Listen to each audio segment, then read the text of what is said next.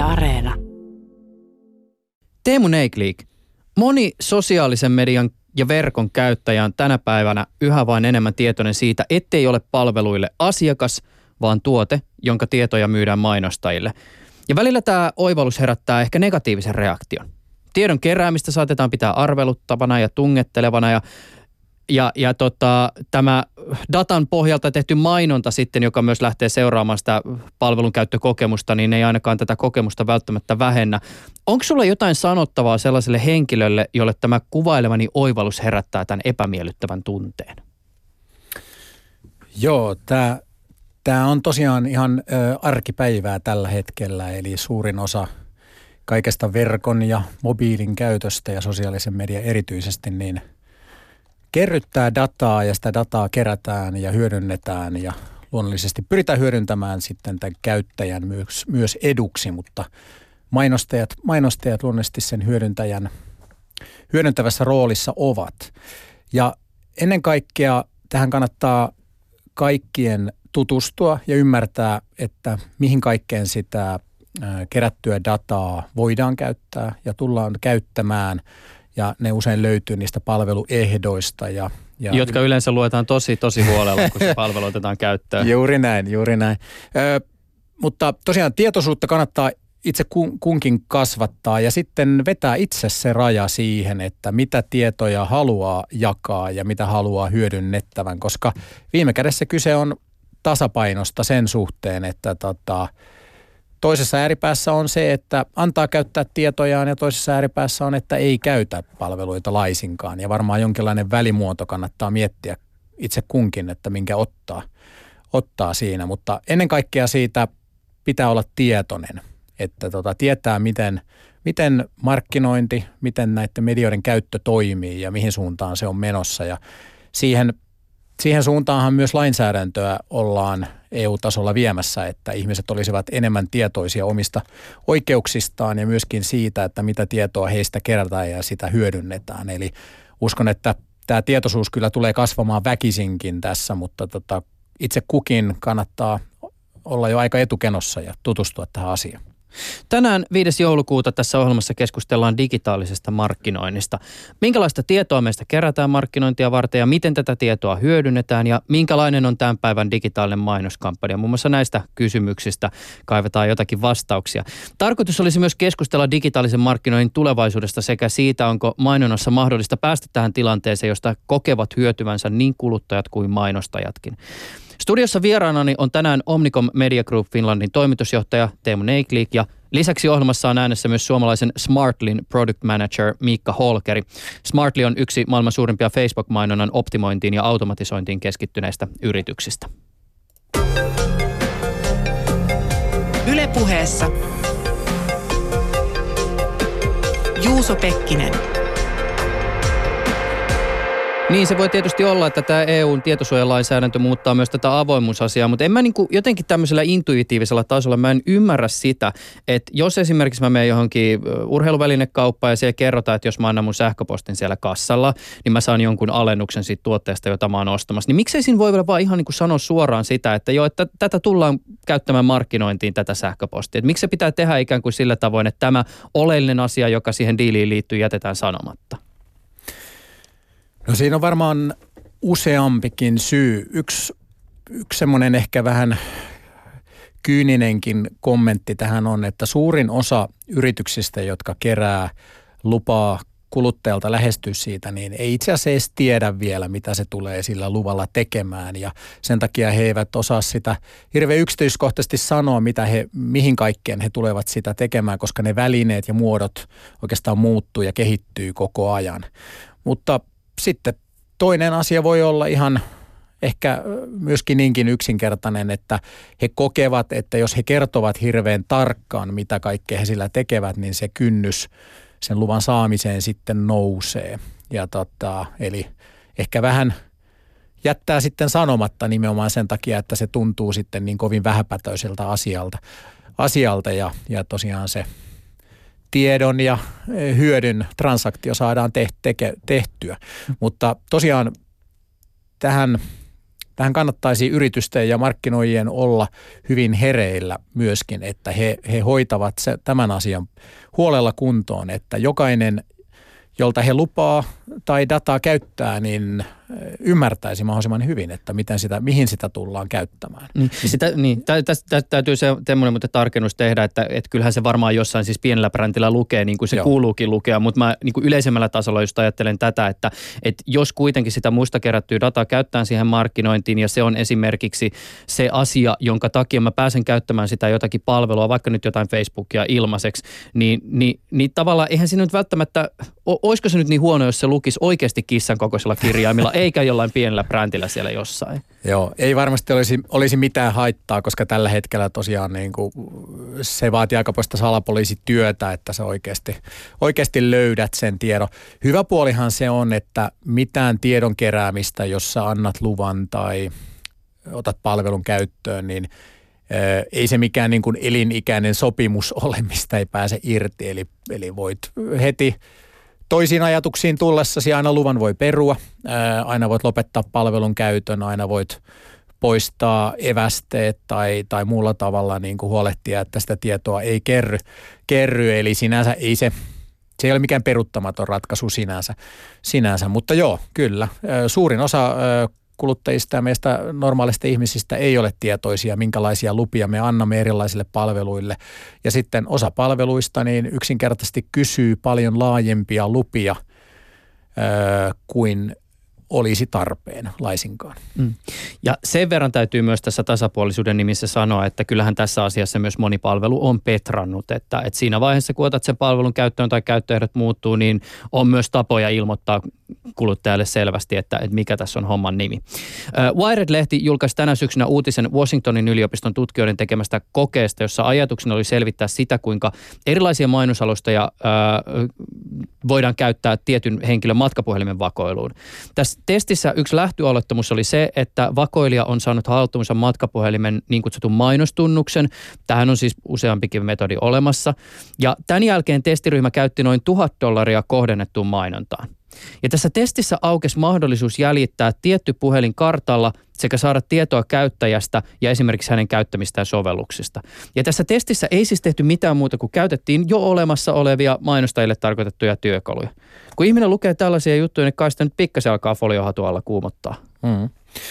Kyllä, kyllä ja äh, kehitys tällä puolella on ihan järkyttävän nopeata tällä hetkellä. Siis ylipäätänsä mainonnan kohdentamisesta ja mainosdatan keräämisestä, niin se on valtava, valtava liiketoiminta. Ja tosiaan tunnetuimpia pelaajia tällä puolella on muun muassa Facebook ja Google ja isot verkkokaupat rynnii vahvasti ja erilaiset teknologiatoimittajat ja nyt jaetaan siis valtavia rahasummia.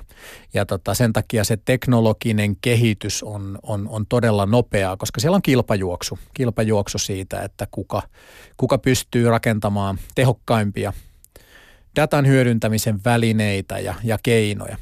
Mutta tämä tosiaan Wired-lehden esimerkki on, ei ole tosiaan mitään science fictionia tai mitä tulevaa, vaan, vaan kertoo siitä, että mitä, mitä käytännössä pystytään tehdä. Ja omasta mielestäni yksi niin kuin arkaluontoisimpia asioita, mutta toisaalta mainostajan kannalta ihan herkullisimpia asioita on nimenomaan tämä lokaatiodatan hyödyntäminen. Ja, ja tosiaan meistä jokainen jättää, joilla on älypuhelin olemassa, niin jättää hyvin paljon jälkiä siitä, että missä liikkuu – missä lokaatioissa käy ja, ja tosiaan käykö siellä useasti ja mihin kellonaikoihin. Ja se on data, mikä tällä hetkellä niin kuin vaikuttaa mainonnan kohdentamiseen erilaisten applikaatioiden keräämänä ja, ja tosiaan tässä, tässä käytetty ihan kaikki käsittääkseni laite IDtä, joka, joka on vielä varsin harvinaista, harvinaista mutta tosiaan niin tota, kehitys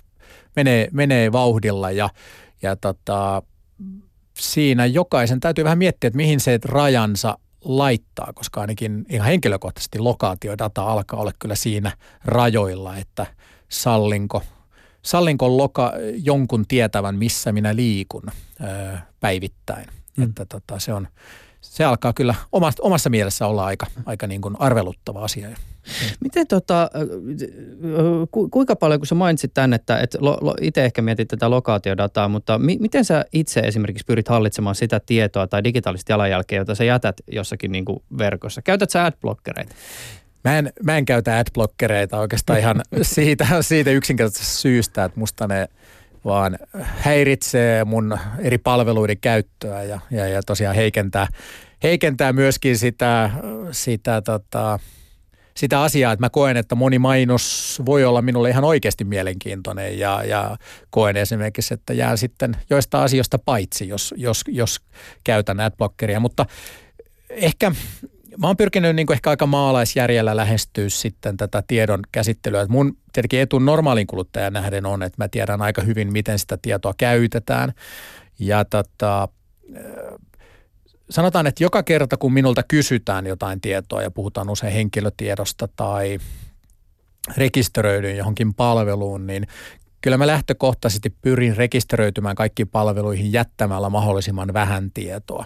Varsinkin jos se palvelu tai mainostaja ei osaa kertoa, mitä siitä tiedon jättämistä olisi hyötyä. Eli tota, olen aika tarkka siitä, että mitä tietoa jätän ja tosiaan, jos on mahdollista, en kerro lokaatiotani ja enkä salli sen hyödyntämistä.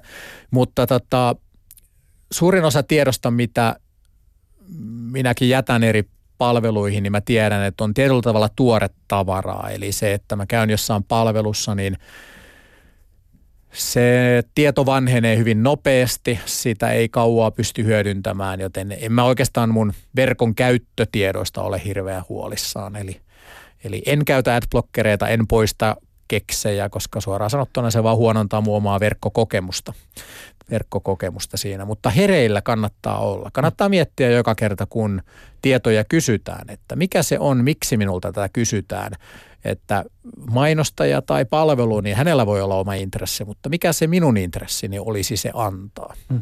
Ky- kysytään tästä ikään kuin datan hyödyntämisestä, siis sitähän markkinoinnissa tietysti käyttää siihen kohdentamiseen ää, ja, ja nyt kysyn ikään kuin tälle ammatillisesta vinkkelistä. Voisitko kuvitella sellaista tilannetta, jossa toime- toimeksiannossa tuotteen X markkinointia toivotaan kohdentamaan tavalla, joka saa sut toteamaan, että nyt ei natsaa, koska toi on väärin? Joo, mulle ei ole tullut sellaista oikeastaan tilannetta vielä. Me nyt operoidaan tietenkin täällä Suomessa ja täällä Suomessa kyllä niin kuin suomalaiset yritykset, niin ne on tosi varovaisia datan hyödyntämistä, usein liiankin varovaisia, varovaisia mutta tota, me tullaan lähestymään varmasti sitä pistettä, koska tota, yhä enemmän ja enemmän aletaan hyödyntämään asiakastietoa, öö, niin kuin aika paljon niin kuin sanotaan syvempää dataa kuin mitä tällä hetkellä. Ja tota, helposti mulla tulee esimerkkejä esimerkiksi sanotaan terveystiedoista, niin kuin erilaisista toimijoista, jotka niin kuin lähtökohtaisesti tietää paljon omista asiakkaistaan, niin tota, mutta se, että tietää omista asiakkaista asioita ei tietenkään tarkoita, että sitä pitäisi tai edes saisi hyödyntää sitä tietoa. Niin tota, voisin kuvitella, että varsinkin terveystietojen hyödyntäminen vakuutusyhtiöllehän olisi hyvin herkullista markkinoida omia palveluitaan ainoastaan ihmisille, joilla, jotka eivät heille ehkä riskejä olisi sitten niin kuin vakuutuksen myöntämisen ö, osalta. Monen ihmisen verkkokäyttäytyminen voi kertoa paljon riskitekijöistä moneenkin suuntaan, niin, tota, niin paljon tämän tyyppisiä esimerkkejä. Miten rakentaa itse laskuvarjo? Juuri näin, ja kas kummaa ei enää vakuutusyhtiön mainontaa enää ollenkaan. Mutta tosiaan ei ole vastaan tullut, mutta löytyy varmasti paljon esimerkkejä, mitä ei pitäisi hyödyntää. Sitten puhumattakaan sitten ylipäätänsä on monia vaikka lapset tai, tai niin kuin nuoret, niin tota, jotka usein eivät ole lainkaan tietoisia, mitä tietoja antavat itsestään, niin heitä pitää ehdottomasti niin kuin, heille markkinointia pitää rajoittaa, koska tosiaan niin tota, he helposti antavat tietonsa ja sitä ei missään nimessä saa eikä pidäkään antaa sen, sen tiedon käyttöoikeutta kenelle, kenellekään. Millä millä sä oot seurannut sitä keskustelua, jossa elementteinä ovat Facebook-mainokset, joiden jäljet johtavat Venäjälle ja Yhdysvaltojen presidentinvaalikampanja? Olen seurannut hyvin mielenkiinnolla ja olen seurannut sekä ammatillisesti mielenkiinnolla, koska tota, ää, monia niitä asioita, mitä vaikka sitten Yhdysvaltain presidentin vaaleissa niin tota, on tehty, niin ne on hirveän tuttuja itse asiassa meille täällä niin kuin yritysten ja yritysten markkinoinnin näkökulmasta, mutta se, se mittakaava ja se systemaattisuus ja se tietenkin lopputulos, mitä, mitä sillä niin kuin saadaan aikaan, niin sehän on ollut aikamoinen ihan oikeasti oppimiskeissi koko markkinointimaailmaan ja koko ihan, ihan tota, maailmalle yleensä. Mä väitän ihan pokkana, että se, mitä siellä vaaleissa on tapahtunut, on, on arvioitu monessa maassa ja monella eri instanssissa, eli, eli tota, on pyritty oppimaan myöskin, mitä siellä on tehty. Siinä vaalissahan siellä oli hyvin systemaattisesti tuotettiin sisältöjä hurjassa mittakaavassa, siis semmoisessa mittakaavassa, johon normaali yritys ei pystyisi. totta kai osa oli automatisoitua, mutta tota, myöskin paljon oli rakennettu ihan sisältötuotantotehtaita, jotka tehtaili näin.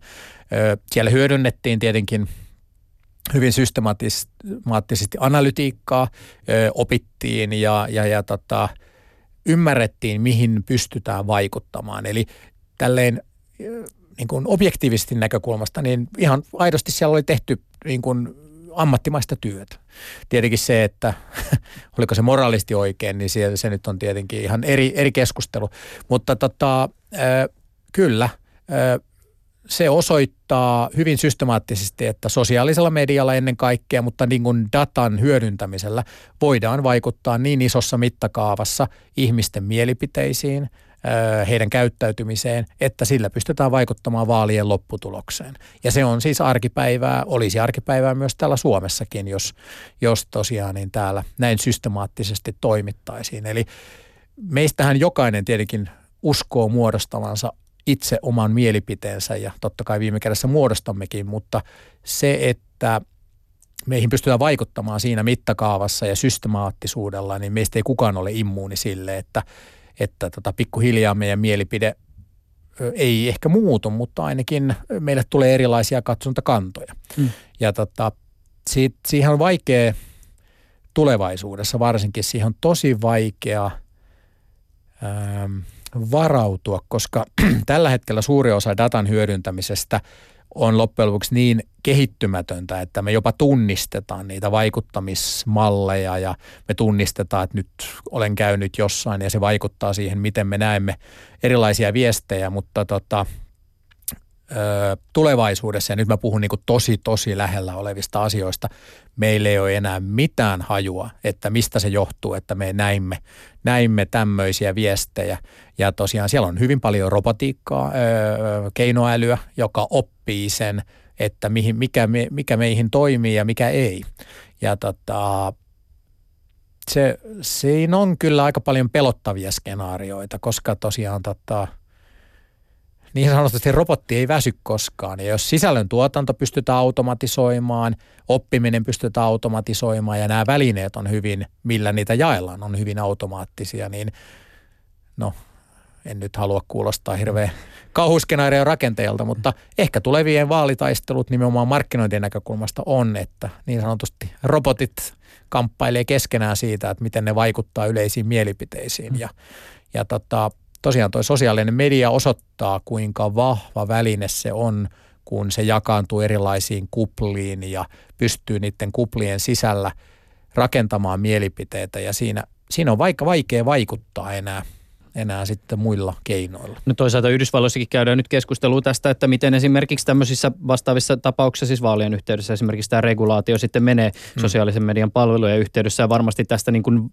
todellisesta vaikutuksesta, mitä tulee tähän niin kuin, siis esimerkiksi mahdollisesti Venäjältä tulleeseen ää, rahan näiden ja, ja niillä ostettuihin, sillä ostettuihin mainoksiin, niin siitä, varmasti tullaan niin kuin vielä paljon analyysejä kuulemaan, mutta tämä mitä sanoit juuri, niin se, sehän on niin kuin hyvin mm. selvää, että, että näillä on isoa vaikutusta. Tähän muuten vielä tekoälyhommaan liittyen, mä en muista mitä podcastia mä kuuntelin, mutta siinä oli niin kuin tehty tämmöinen testi, että siellä oli käytössä jonkun yliopiston kehittämä tekoäly, joka generoi materiaalia ajatuksena, että se se saisi ihmiset Twitterissä klikkaamaan jotain tiettyä linkkiä. Joo. Ja sitten siinä oli tätä tekoälyä vastaan tämmöinen niin siis ammattimainen toimittaja laitettu, joka generoi myös vastaavanlaista materiaalia ja koitti saada ihmiset klikkaamaan. Ja tämä kone voitti. Joo, joo.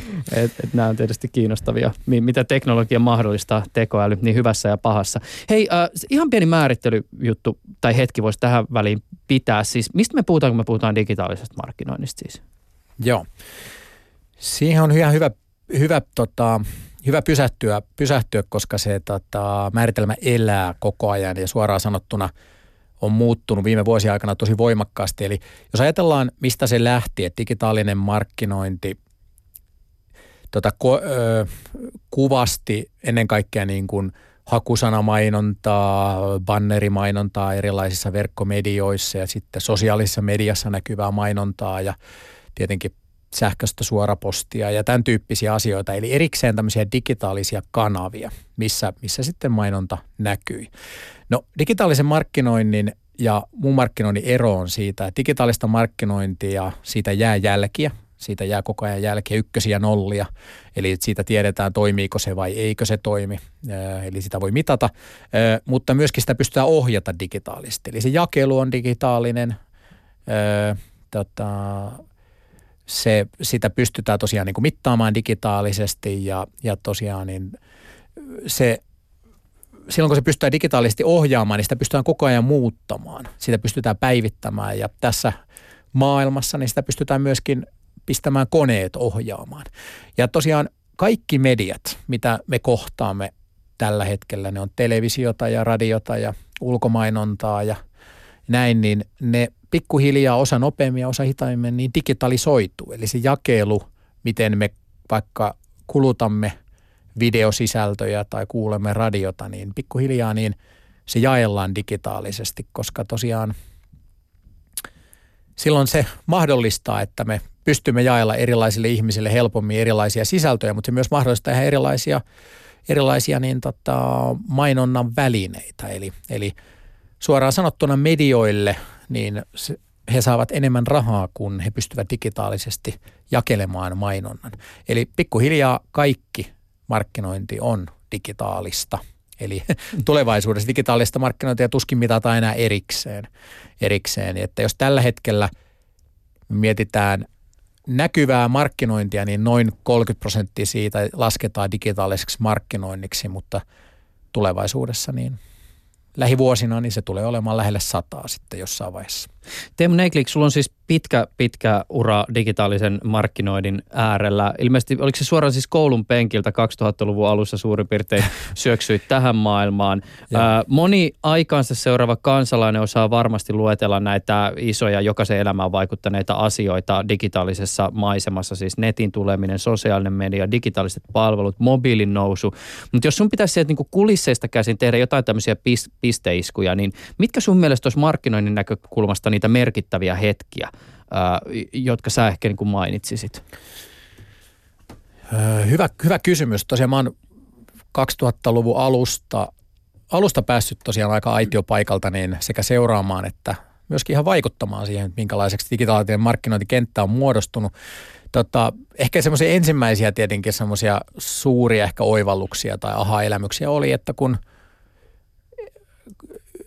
tämä, kuulostaa kyllä oikein historia havinaa, mutta siis tosiaan Googlehan, Googlehan tuli Suomeen, tai oikeastaan lähtölaukaus oli tosiaan silloin 2000-luvun ihan alussa, en muista nyt tarkkaa aikaa, mutta muista ensimmäistä kertaa, kun kohtasin Googlen mainosalustana ja olin itse asiassa kouluttamassa erästä yritystä siihen ja jouduin itse eka perehtymään, että miten tämä toimii. Ja se oli, se oli kyllä aikamoinen aikamoinen vallankumous silloin, että kun tajusi, miten ne oli sen mainosalustan rakentanut, miten se, sehän oli vielä raakille tietenkin verrattuna nykyiseen, ja miten se mullisti sen. Ja sitten siitä tietenkin alkoi se Googlen läpimurto kuluttajien näkökulmasta, eli Googlehan oli silloin alta vastaaja vielä siinä vaiheessa itse asiassa, oli paljon isompia hakukoneita.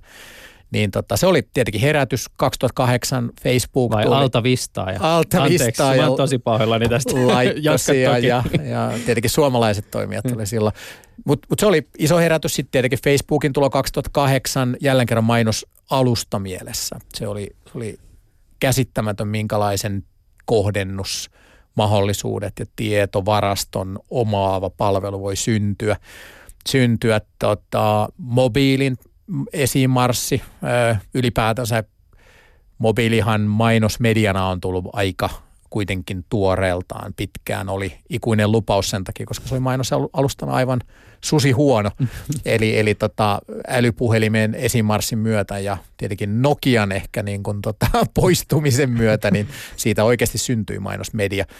Ja tota, ihan valtavan, valtavan iso asia. Suurimmat muutoksethan on, niin kuin ainakin itseäni koskettava, on tapahtunut siellä datapuolella. Mm. Eli, eli miten suuri osa digimarkkinoista on ollut täysin – niin kuin suoraan sanottuna tyhmää niin kuin pitkään. Eli älykkyys on syntynyt vasta viime vuosien aikana ja, ja nyt sitten se älykkyys kasvaa aika eksponentiaalisesti. Eli silleen me eletään oikeasti todella mielenkiintoisia aikoja tällä hetkellä. Että suuri osa vuosista, niin mitä olen päässyt tämän parissa tekemään töitä, niin loppujen olisin voinut mielellään jättää pois. Eli nyt tässä vasta oikeasti alkaa niin kuin älykkyyttä löytyä tähän tekemiseen. tekemiseen. Mutta tota, on siis kehityskaari, hieno puolihan tässä digitaalisissa markkinoissa on, niin kuin sanoin, että siellä on isot rahat kyseessä, siellä on isot toimijat kyseessä. Se kehityskaari on valtavan nopeata. Vuosi on tosi pitkä aika, siinä kerkee tapahtua paljon ja jos joku seuraa tällä hetkellä vaikka yrityskauppoja, mitä tapahtuu, millä hinta preemiolla, hintaluokissa ne yritykset on, mitä ostetaan, ostetaan ja myydään tällä hetkellä, niin jokainen alkaa tajua sen mittakaavan, missä sitä tapahtuu. Eli, eli, eli tosiaan 30 prosenttia Suomessa jo digitaalisen markkinoinnin osuus. Amerikassa alkaa olla 40 prosenttia niin kuin rikki ja tosiaan ne on valtavia ne eurot. Ne on miljardeja miljardeja, mitä siellä pyörii, niin tosiaan se mittakaava, millä tämä vaikuttaa yrityksiin, mitä ne vaikuttaa mihin kuluttajiin, niin se on valtava. Hmm. Että kyllä – siellä on paljon hienoja kohtia, mutta jotenkin musta tuntuu, että ne hienommat sykähdyttävimmät asiat on vasta nyt edessä. Paneudutaan hetkeksi siihen, miten digitaalista markkinointia ihan konkreettisesti voidaan tehdä. Suomalainen Smartly automatisoi Facebook- ja Instagram-markkinointia. Kasvu on ollut hurjaa ja tänä syksynä uutisoitiin siitä, että yhtiö on saanut osakkaaksi koneentisen toimitusjohtajan Matti Alahuhdan. Mutta mitä se yhtiön ohjelmisto sitten tekee? Siitä meille kertoo Smartlin product manager Miikka Holkeri. Ylepuheessa Juuso Pekkinen.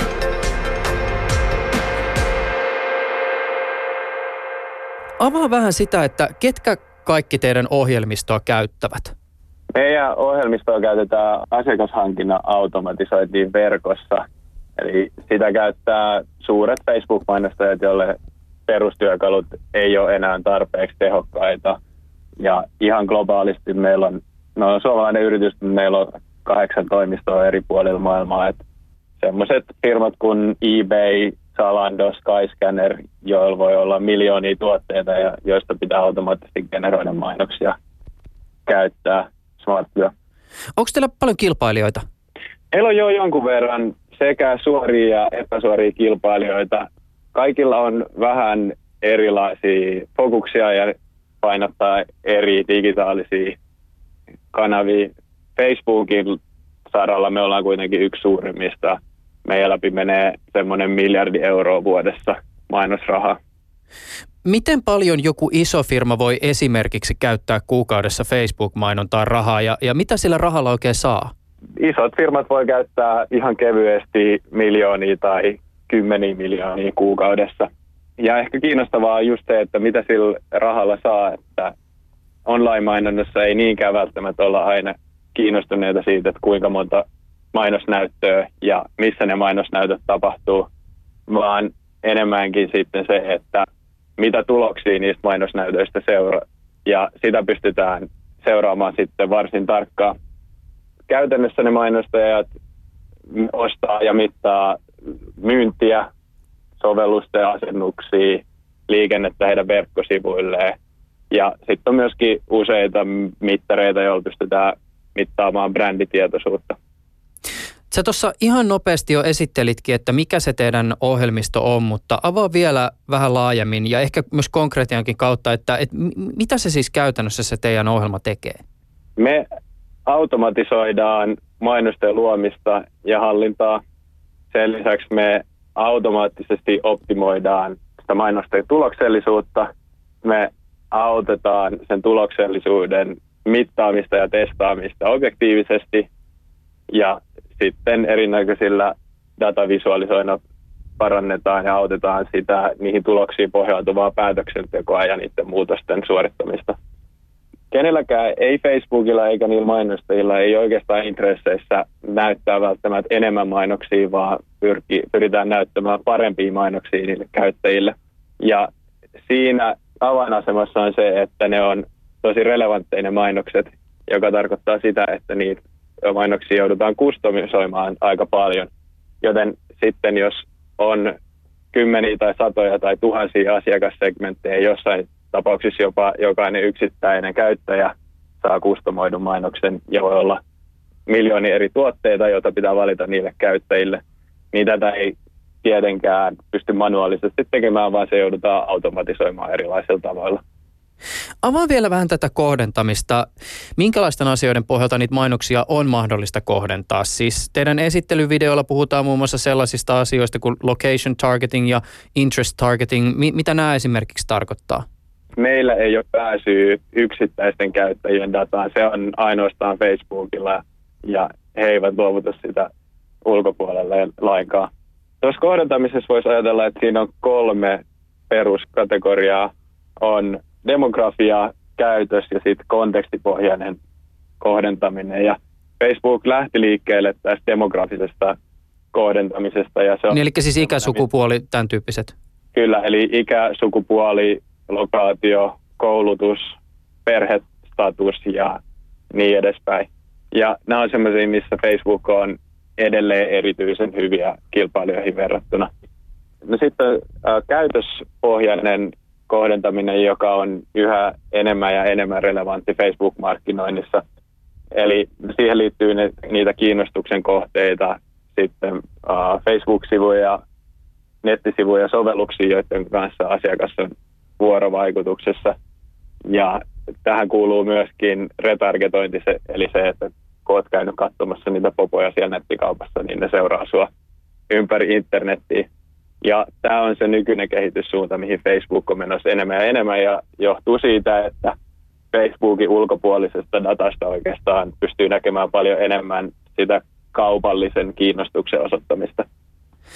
Tätä dynaamista markkinointia varten on olemassa työkaluja myös tietyille kaupallisille aloille. Et esimerkiksi matkustamiseenhan liittyy tämmöinen ikään kuin oma kirjainyhdistelmänsä DAT.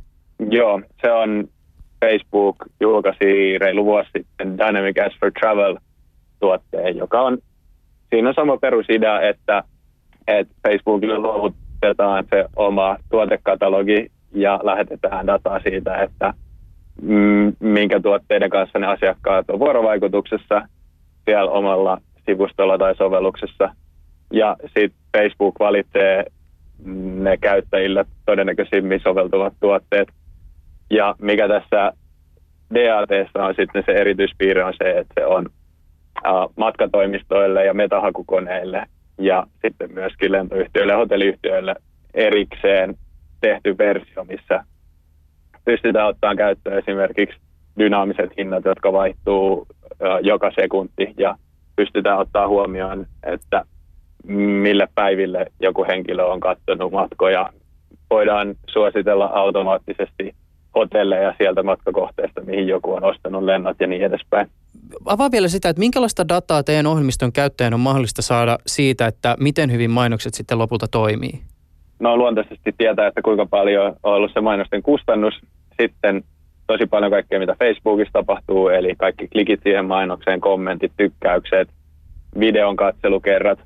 Ja sitten myöskin seurataan sitä, että mitä tapahtuu siellä omalla verkkosivulla. Eli sinne voi laittaa erinäköisiä tägejä ja sitten kun käyttäjä siellä verkkosivuilla tekee jonkun toiminnon, niin, niin se pystytään sitten liittämään siihen viimeisimpään mainosnäyttöön tai viimeisimpään mainosklikkaukseen. Nämä on laajentumassa online-maailmasta myös offline-maailmaa ja sitten pystytään esimerkiksi, vaikka ei olisi mitään verkossa tapahtuvaa vuorovaikutusta tämän mainostajan kanssa, niin mainostaja pystyy lähettämään esimerkiksi asiakastietoja Facebookiin ja sitten pystytään matchaamaan, että onko tämä mun kaupassa ostoksen tehnyt tyyppi, onko se nähnyt mun mainoksen ja sitten myöskin pystytään attribuoimaan tämä ostos siihen Facebook-kampanjaan. Niin just. Myöskin on tämmöinen, Suomen ulkopuolella on käytössä myös, että voidaan seurata puhelimen GPS-datan perusteella, että onko asiakas käynyt jonkun mainostajan liikkeessä fyysisesti. Mikä teidän näkemys on siitä, miten Facebookin tai vaikka Instagramin mainosbisnes on kehittymässä? No mä näen, että yksi vahva trendi on mittaamisen parantuminen ja nyt online-mainostajilla on jo vahva presenssi näissä alustoissa, mutta se pystytään paremmin mittaamaan offline maailmassa tuloksia, niin tarkoittaa sitä, että tämmöiset perinteisemmät toimialat, kuten kivijalkakaupat, pystyy käyttämään enemmän budjetteja näissä alustoissa, koska he pystyy mittaamaan paremmin tuloksiaan siellä. Ja sitten toinen trendi on dynaamisuus, eli Facebook kerää yhä enemmän dataa mainostajilta ja niiden, sen datan perusteella kustomoi sitten mainoksia yhä enemmän kullekin käyttäjälle. Ymmärtääkseni teillä on ajatuksena laajentaa teidän ohjelmistoa muillekin alustoille kuin Facebookiin ja Instagramiin. Meidän visio asiakashankinnan automatisointi verkossa. Toistaiseksi Facebook on ylittänyt kaikki meidän odotukset kasvullaan ja siinä on riittänyt sen takia meidän tekemistä, mutta jotta me voidaan jatkaa kasvua, niin me tarvitaan isompi markkina ja siinä, siinä erityisesti meidän edessä Google, jossa on vielä isommat mainosbudjetit tällä hetkellä.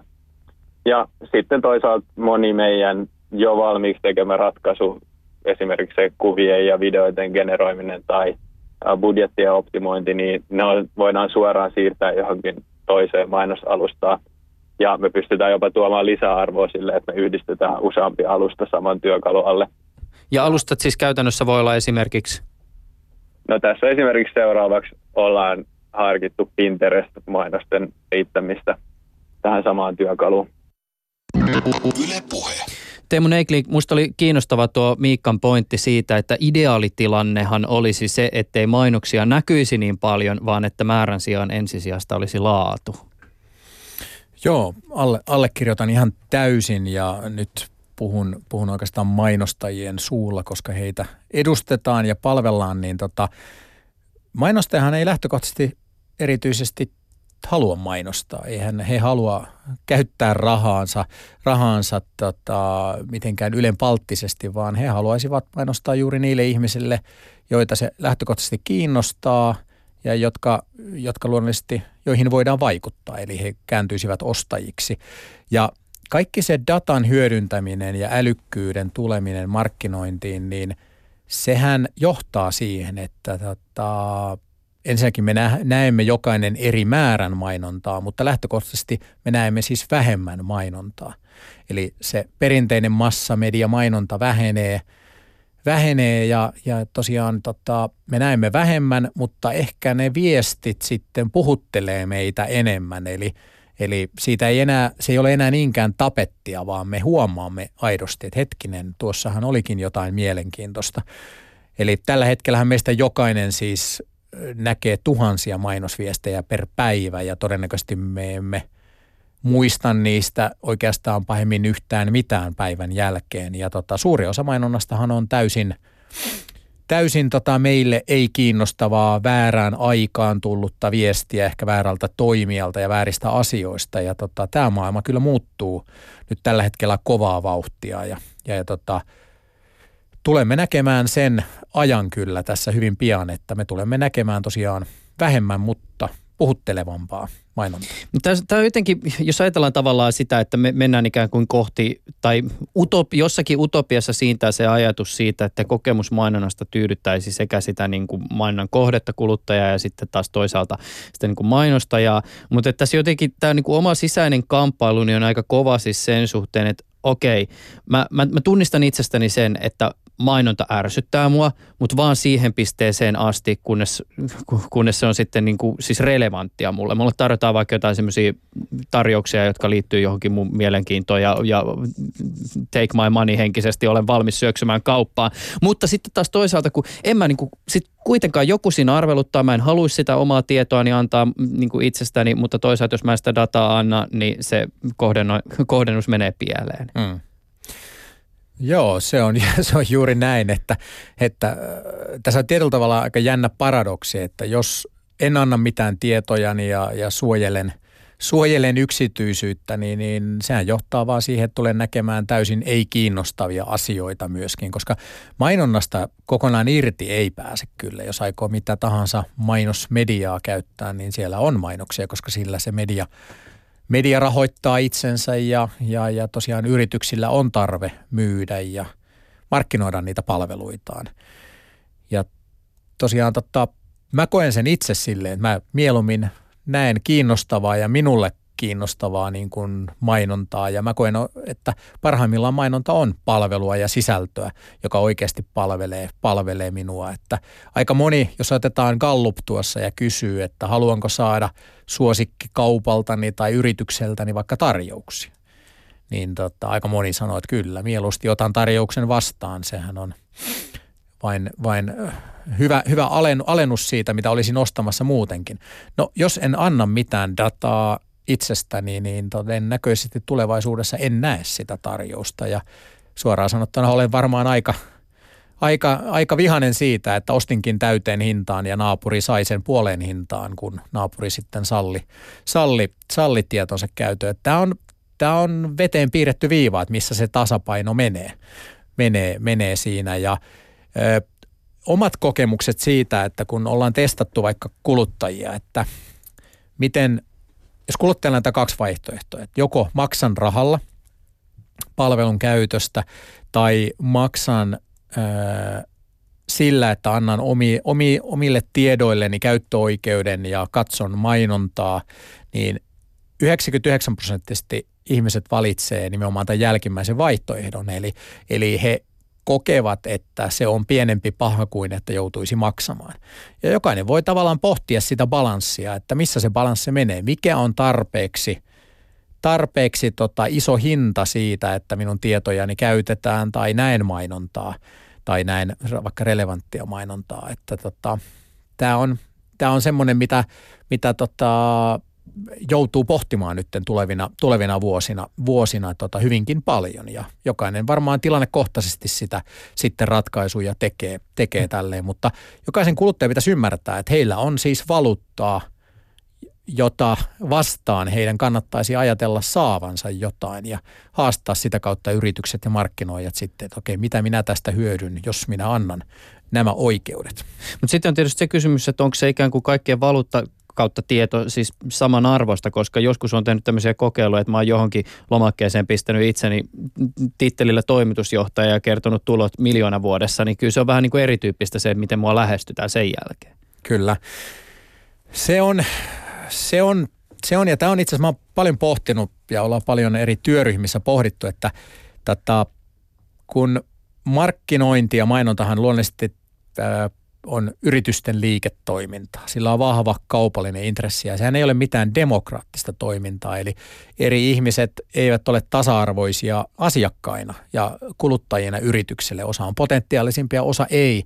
Niin tota, nyt tämä datan käyttö tulee johtamaan tavallaan hyvin eriarvoistuvaan maailmaan, jos nyt ehkä voi käyttää tämmöistä termiä. Eli tosiaan me tullaan näkemään eri määrämainontaa osalle, osalle tota, me olemme kiinnostavia kohderyhmiä osalle mainostajia, mutta on ihmisiä, jotka eivät ole yksinkertaisesti kiinnostavia hyvinkään monelle mainostajalle. Ja tota, osan tiedoista myöskin mainostajat ovat valmiita maksamaan ja osan tiedoista niin taas eivät laisinkaan. Eli tota, tämä tulee olemaan hyvinkin yksilötasoista, eli, eli no voi vähän kärjistää. Voi olla perheitä, joissa toinen on kiinnostava ja toinen ei. Mä oon käyttänyt paljon esimerkkejä, vaikka tämä nyt on kärjistys, mutta tota, tällä hetkellä mainontaa viime vuosina on kohdennettu paljon enemmän naisille kuin miehille. Ihan johtuen siitä, että naisilla on usein siinä päätöksentekoprosessissa ö, isompi rooli monessa hankinnassa ihan tutkitusti. Eli he valmistelevat ja ö, vertailevat vaihtoehtoja ö, paljon, paljon useammin kuin miehet. Otetaan vaikka matkailu esimerkkinä. Ja, ja tota, silloin yksinkertaisesti naiset ovat paljon mielenkiintoisempi kohderyhmä matkailumainostajalle kuin miehet. Ja tota, heistä ollaan, heihin kohdentamista ollaan valmiita maksamaan toisin kuin miehet. Tulotaso on hyvä esimerkki, asuinpaikka on hyvä esimerkki, kauppoja on lokaati, niin kuin kauppoja on paljon enemmän vaikka pääkaupunkiseudulla kuin sitten jossain kauempana, jolloin pääkaupunkiseudulla todennäköisesti mainontaa näkee paljon enemmän.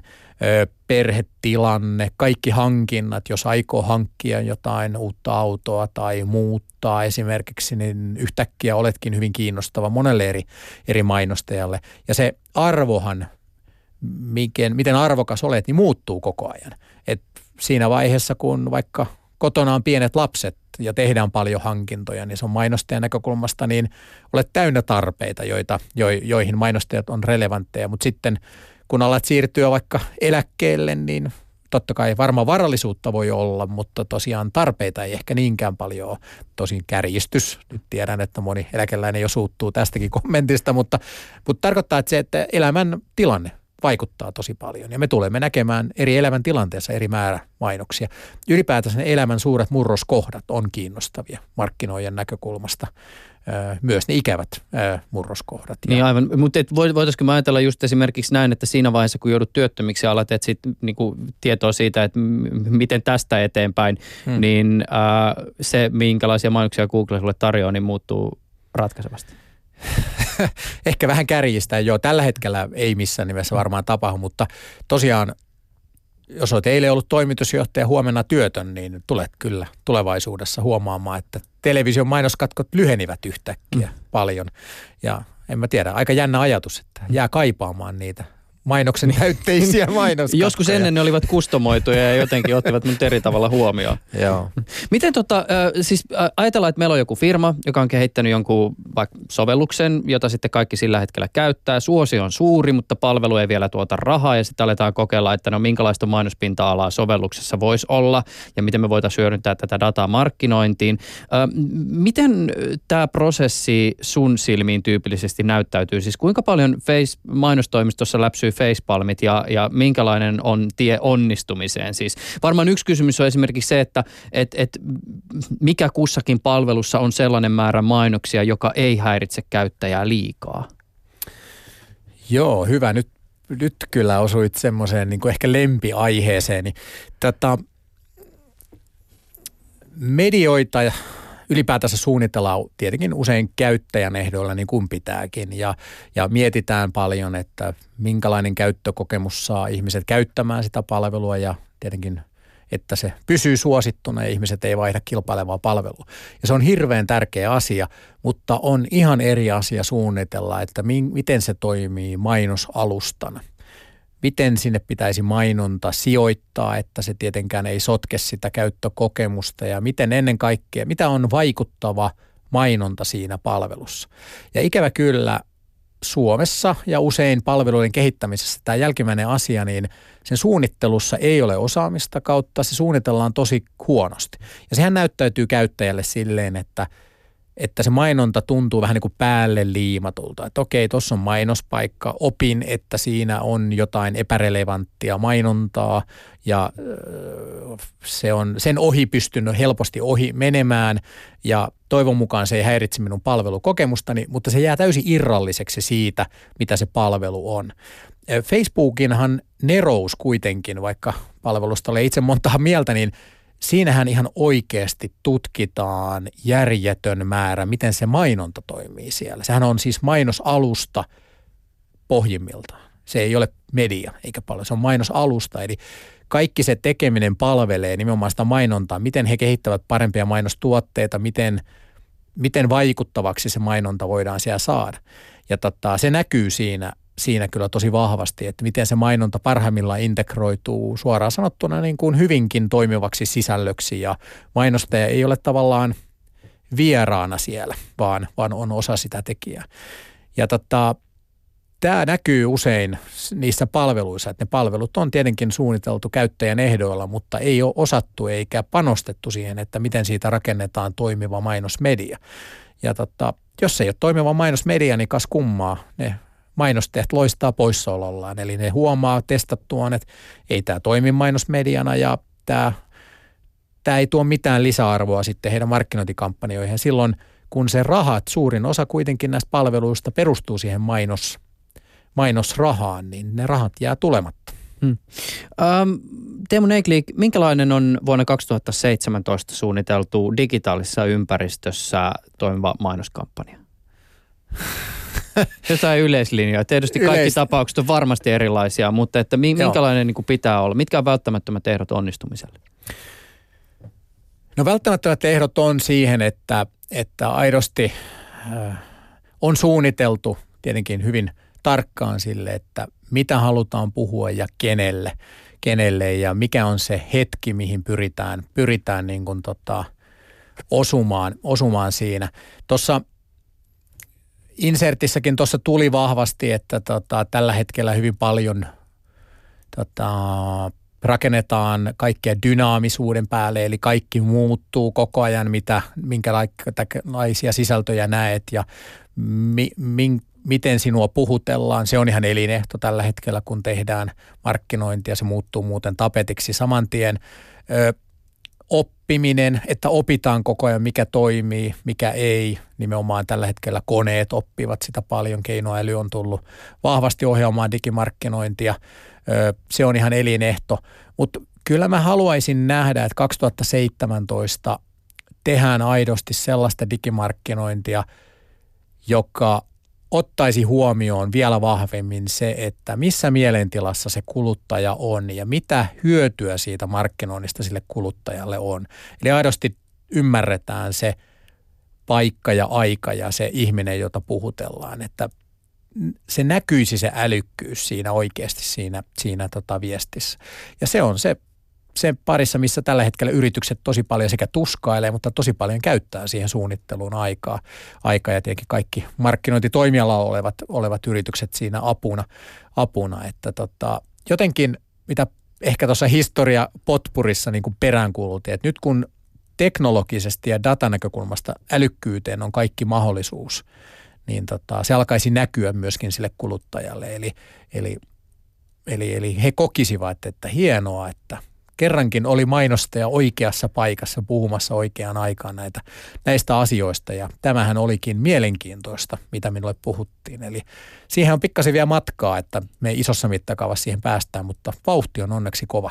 Tässä on tässä just taas tämä balanssikysymys nousee niin kuin kiinnostavalla esillä just esimerkiksi tämä kontekstualisointi ja, ja se, että miten ensinnäkin sitä dataa voi kerätä ja miten sitä käytetään. Siis tässä oli jo, joku aika sitten eräs tämmöinen isompi kuulokevalmistaja oli pienen kohun kohteena, kun kävi ilmi, että kun heillä oli heidän langattomiin kuulokkeisiinsa liitetty tämmöinen sovellus, ja se sovellus sitten paljastui, että se välittää tietoa siitä, mitä tämä henkilö kuuntelee mainosverkostoille. Ja tämä tietysti niin kuin ihmisiä otti pannuun, se tuntui jonkinnäköistä yksityisen loukka- loukkaukselta, ei se kuulu kenellekään, että mitä mä sieltä luureista kuuntelen, mutta sitten toisaalta esimerkiksi se musiikkiin liittyvä tietohan on semmoista, jonka avulla voidaan esimerkiksi kontekstualisoida sitä mielentilaa. Et nyt ihminen on selvästi surullinen, kannattaako sille niin kuin iskee joku tietyn tyyppinen mainos eteen. Mutta tämä on just tavallaan niin kuin se, että toisaalta yksityistä ja toisaalta sitten mä niin kuin ehkä tavallaan netin kokijana saattaisin jopa niin kuin hyötyä siitä, miten se mainos sitten dynaamisesti edessäni toimii. Kyllä. Mm.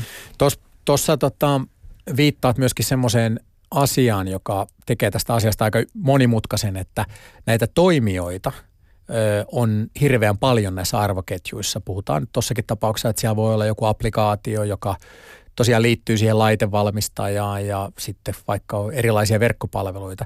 Ja niistä jokainen siis kerää jollain tasolla dataa ja joku niistä voi pyrkiä siinä arvoketjussa olemaan se, joka niitä kaupallistaa ja rakentaa ja, ja näin. Että tota, sitä on aika haastava kontrolloida, että kuka sitä kerää ja kuka, kuka sitä kaupallistaa. Ja tota, sen takia niin tota, tässä on kyllä lainsäätäjillä ja EU-lainsäädännöllä aikamoinen savotta sille, että miten ne pelisäännöt rakentaa, rakentaa koska se arvoketju ja ekosysteemi niin ensinnäkin elää tosi, tosi voimakkaasti, mutta ei siitä kellään ole tarkkaa kuvaa, että miten se, miten se toimii, kuka sen datan, kella on oikeus kaupallistaa ja ja, ja nimenomaan sitten toi sun kysymys, että, että tulisiko sitä kaupallista. Että jos niitä toimijoita on kymmeniä tai satoja siinä arvoketjussa, niillä voi olla ihan eri intressit sen tekemiseen. Mm.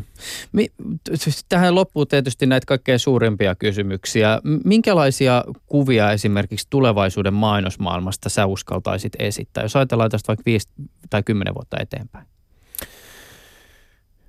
No aika helppo arvaus on, että tosi paljon automatisoituu. Eli, eli tuossa tosiaan Smartlikin viittaa siihen sisällön jakelun automatisointiin ja keinoälyyn ja algoritmeihin, niin tota, se automatisointi tapahtuu tällä hetkellä hurjaa tahtia.